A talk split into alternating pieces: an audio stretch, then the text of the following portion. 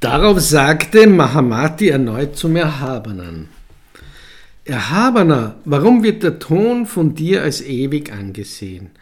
Der Erhabene antwortete, durch Irrtum, weil auch bei den Edlen Irrtum besteht, wenn er auch ohne Verkehrung ist. Es ist wie bei den Unwissenden in der Welt, die verkehrte Ideen hervorbringen wie eine Luftspiegelung, ein Feuerrad, ein Haarnetz, die Stadt der Gandharvas, Maya, einen Traum, ein Spiegelbild und einen Würfelmann, doch wissend, dass es nicht so ist, obgleich sie wiederum erscheinen. Wenn es aber Irrtum gibt, kann man verschiedene Erscheinungsformen sehen, wenn auch bei diesem Irrtum die Nichtdauerhaftigkeit nicht zutrifft. Warum? Weil es nicht mit den Begriffen Sein und Nichtsein charakterisiert werden kann. Warum aber treffen die Begriffe Sein und Nichtsein für diesen Irrtum nicht zu? Weil alle Törichten die verschiedenen Bereiche sehen, wie die Wellen des Ozeans und die Wasser des Ganges, die von den Hungergeistern nicht gesehen werden, aber von anderen. Aus diesem Grund gibt es keine Irrtumsexistenz, aber weil dieses Wasser für andere besteht, gibt es auch keine Nichtexistenz. Deshalb ist der Irrtum für die Edlen weder Verkehrung noch Nichtverkehrung.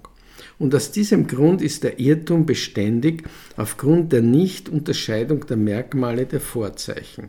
Denn der Irrtum, der unterschieden wird durch verschiedene individuelle Vorzeichen, wird durch Differenzierung wahrgenommen. Deshalb ist der Irrtum beständig. Wie aber kann Irrtum real sein? Aus dem Grund, weil bei den Edlen in diesem Irrtum weder ein verkehrtes Wissen noch ein nicht verkehrtes Wissen entsteht. Es ist so und nicht anders. Von den Edlen wird jedes Denken bei diesem Irrtum sein, aber kein Denken an die Realität, die vom edlen Wissen kommt.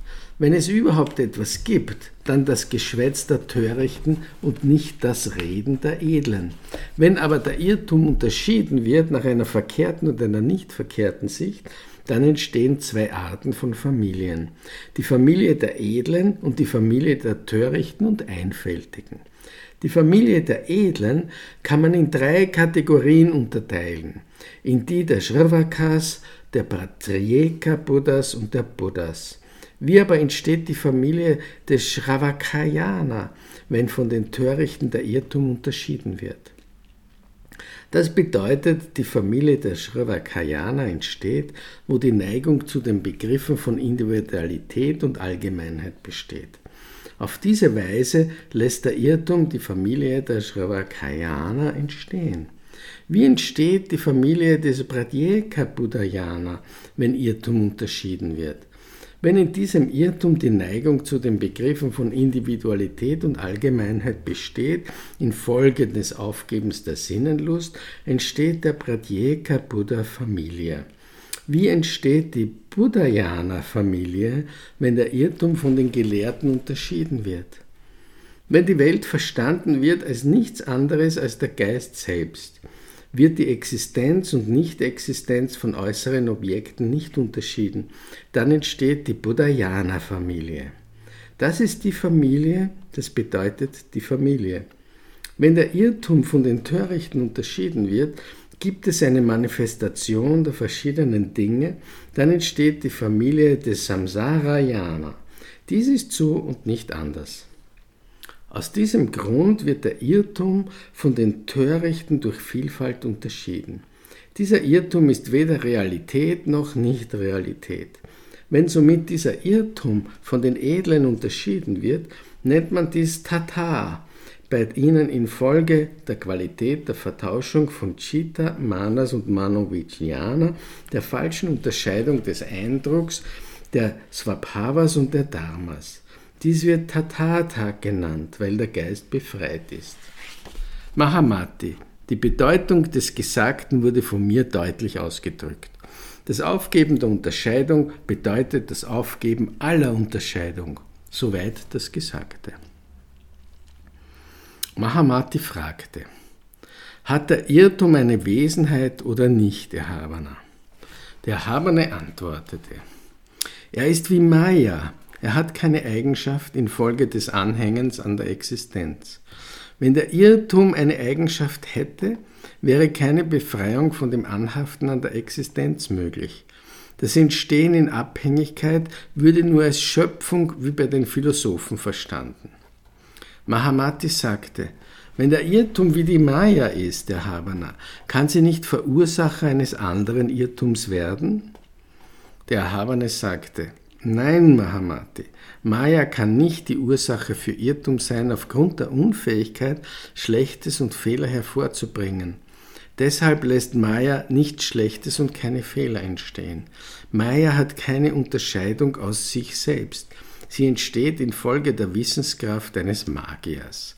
Auch hat sie keine Kraft des Eindrucks von Üblen, die durch Selbstunterscheidung entsteht.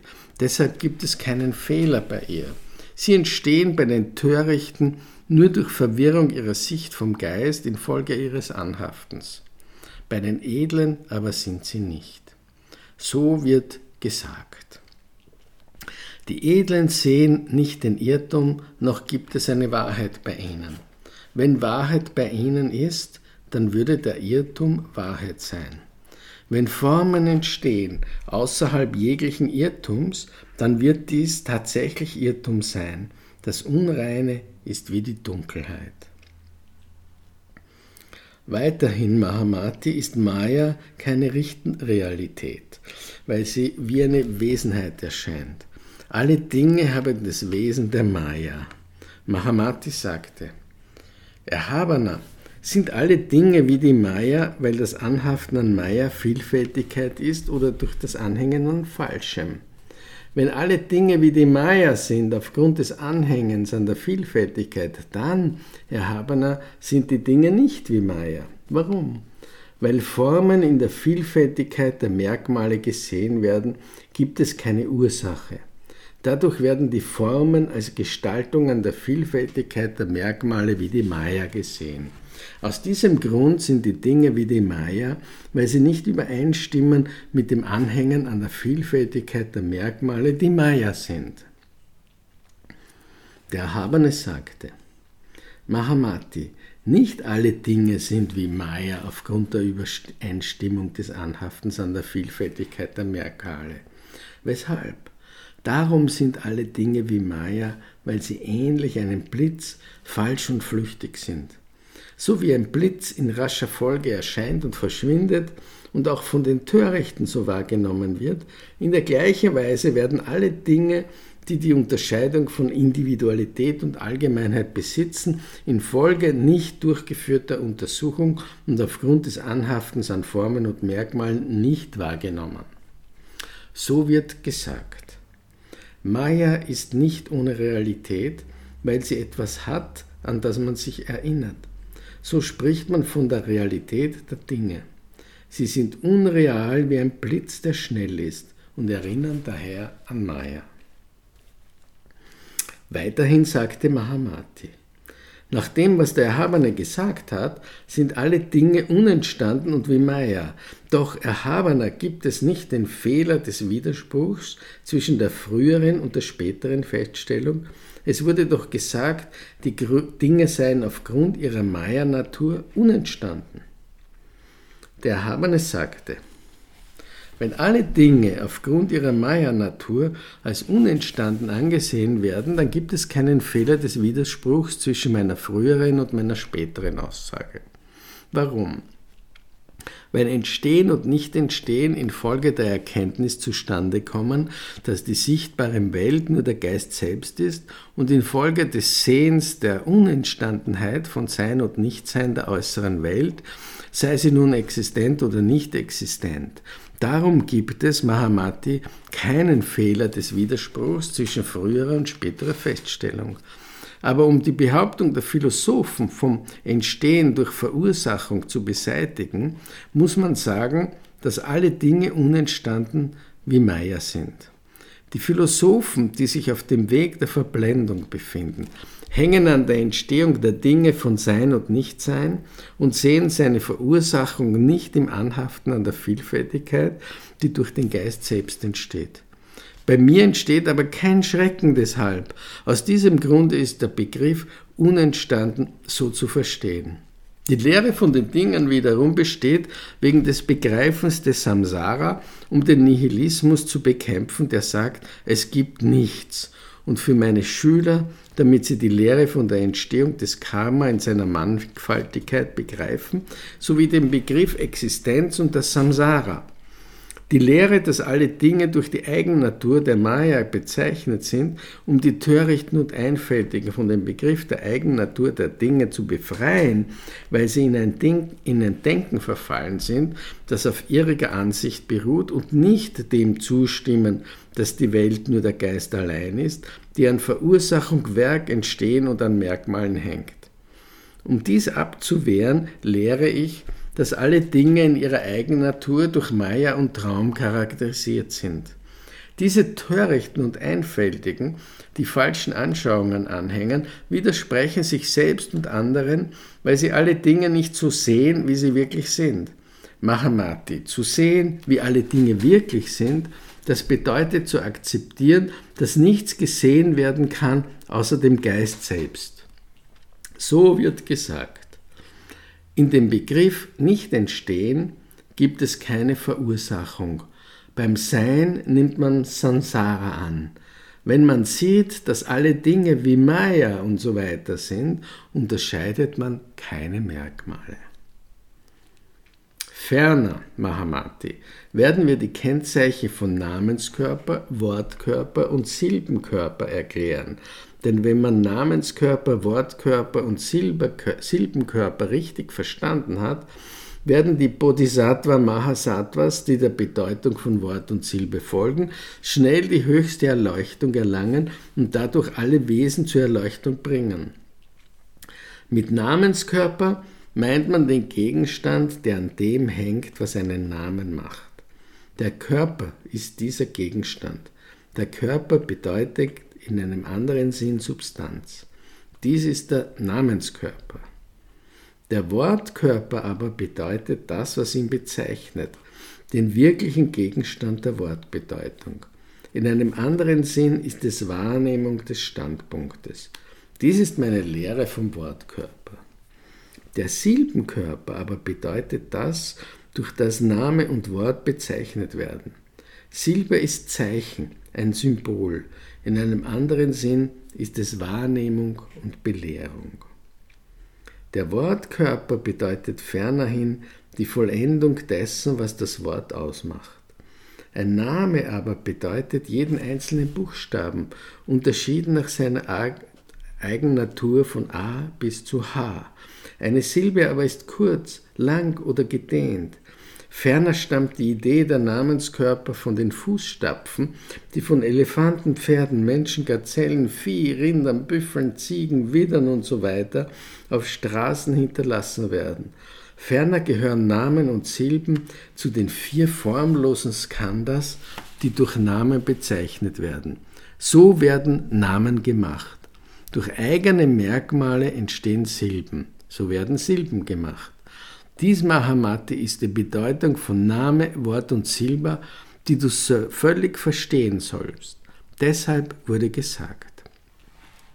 Aufgrund der Unterscheidung von Name, Wort und Silbe hängen die Törichten und Dummen an ihnen wie Elefanten im dicken Morast.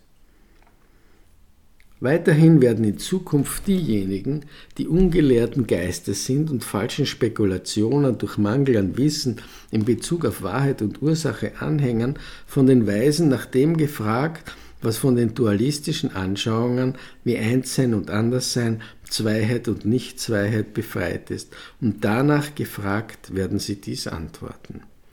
Dies ist keine Frage, sie ist nicht richtig gestellt. Das heißt, sind Form und so weiter Vergänglichkeiten eins oder Unterschieden. Ebenso verhält es sich mit Nirvana und den Samskaras, dem Zeichen und dem Gezeigten, der Qualität und dem Qualifizierten, den Realitäten und den Elementen, dem Gesehenen und dem Sehenden, dem Staub und dem Atomen, der Erkenntnis und den Yogins. Solche Fragen, die die verschiedenen Aspekte des Seins betreffen, führen schrittweise von einer Sache zu einer anderen ohne Ende und die, die man nach diesen ungeklärten Fragen fragt, werden erklären, dass sie vom Erhabenen als unmöglich zu beantworten weggeschoben werden. Diese verblendeten Leute sind nicht in der Lage, das, was sie gehört haben, aufgrund ihres Mangels an Erkenntnis zu verstehen. Die Tathagatas, Ahats und vollkommen Erleuchteten erklären diesen Dingen nicht allen Wesen, weil sie von furchteinflößenden Aussagen fernhalten wollen. Mahamati, diese Unerklärlichkeiten werden von den Tathagatas nicht gelehrt, um die Philosophen von ihren Anschauungen und Lehren fernzuhalten. Die Philosophen werden dies so erklären. Das, was Leben ist, das ist das Körper das ist der Körper oder das Leben ist eine Sache, der Körper eine andere. So lautet die unerklärbare Lehre. Die Philosophen, die betört sind von einem Schöpfer, machen eine unerklärliche Aussage, aber sie findet sich nicht in meiner Lehre. In meiner Lehre gibt es keine Unterscheidung, weil bei mir Objekt und Subjekt keine Rolle spielen. Wie kann man es beiseite lassen?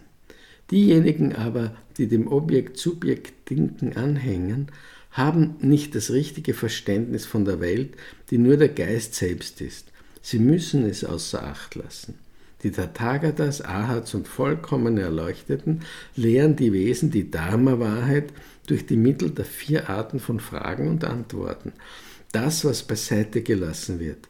Diese Lehre von mir dient zu anderen Zeitpunkten jenen, deren Sinne nicht gereift sind. Für die, deren Sinne reif sind, gibt es nichts beiseite zu lassen. Weiterhin Mahamati. Alle Dinge, die kein Handeln und keinen Handelnden besitzen, sind unentstanden. Weil es keinen Handelnden gibt, sagt man, dass alle Dinge unentstanden sind. Alle Dinge haben keine Eigennatur. Warum? Alle Dinge, die durch eigene Erkenntnis festgestellt werden, haben keine Merkmale wie Individualität und Allgemeinheit. Deshalb sagt man, alle Dinge haben keine Eigennatur. Ferner haben alle Dinge kein Entstehen und kein Hinausgehen. Warum? Weil die Zeichen von Individualität und Allgemeinheit als existierend angesehen werden und doch nicht existent sind. Sie werden als hinausgehend angesehen und sind doch nicht hinausgehend. Aus diesem Grund entstehen weder alle Dinge noch gehen sie hinaus. Ferner werden alle Dinge nicht vernichtet. Warum? Weil alle Dinge aufgrund des Wesens der Merkmale, die die Eigennatur besitzen, nicht erlangt werden. Deshalb sagt man, dass alle Dinge nicht vernichtet sind. Weiterhin sind alle Dinge nicht ewig. Warum? Weil das Entstehen von Merkmalen das Wesen der Nicht-Ewigkeit besitzt. Deshalb sagt man, alle Dinge sind nicht ewig. Wiederum, alle Dinge sind ewig. Warum? Weil das Entstehen von Merkmalen ein Nicht-Entstehen und ein Nicht-Sein ist. Alle Dinge sind ewig aufgrund ihrer Nicht-Ewigkeit. Deshalb sagt man, dass alle Dinge ewig sind. Dies wird gesagt. Die vier Arten der Erklärung sind Feststellung, Befragung, Entscheidung und beiseite lassen, wodurch die Philosophen ferngehalten werden. Die Shakya- und Vaiseshika-Philosophen lehren Entstehung durch Sein oder Nichtsein. Alles wird von ihnen als unerklärbar bezeichnet. Wenn die Eigennatur durch Erkenntnis festgestellt wird, wird sie nicht verstanden. Deshalb wird sie nicht erlangt und wird als keine Eigennatur habend gelehrt.